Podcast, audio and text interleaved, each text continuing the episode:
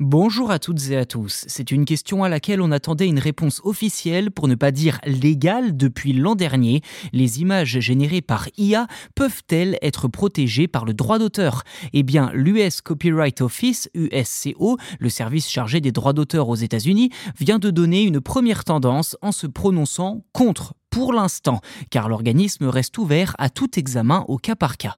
Dans une récente publication du Federal Register, l'USCO a expliqué que les images générées à partir de programmes tels que DALI, Midjourney ou Stable Diffusion ne peuvent pas être protégées par le droit d'auteur. Bien que ces programmes nécessitent une contribution humaine, l'USCO estime que les éléments produits par l'IA sont déterminants pour établir la paternité d'une œuvre. En d'autres termes, le niveau de créativité dans la réalisation d'une œuvre reste l'élément clé pour accorder une protection par le droit d'auteur. Et sur ce point, les modèles d'IA actuels, en tout cas, ne seraient pas capables de reproduire cette créativité, mais plutôt de reprendre certains éléments provenant d'autres œuvres pour les arranger à leur sauce et ainsi donner l'illusion d'une œuvre nouvelle et unique. L'USCO précise que les utilisateurs n'ont pas non plus un contrôle absolu sur la manière dont les systèmes interprètent les instructions et génèrent du contenu. Toutefois, l'USCO se laisse une certaine marge de manœuvre dans les cas où les œuvres sont partiellement composées d'éléments générés par l'intelligence artificielle.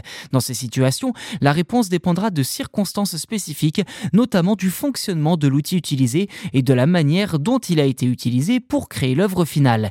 Dernier exemple en date, le roman graphique de Chris Kashtanova, dont les illustrations ont été créées à l'aide de Midjourney. Là, l'USCO estime que seul le texte et la mise en page peuvent faire l'objet d'un droit d'auteur ce que conteste l'artiste, affirmant pour sa part que l'USCO ne prend pas suffisamment en compte les idées à l'origine de l'œuvre. Vous vous en doutez, le flou entourant cette question a donc donné naissance à de nombreuses batailles juridiques, notamment en ce qui concerne les éditeurs de Midjourney et de Stable Diffusion, qui sont accusés de violer les droits d'auteur de millions d'artistes en utilisant leurs œuvres pour constituer leur base de données.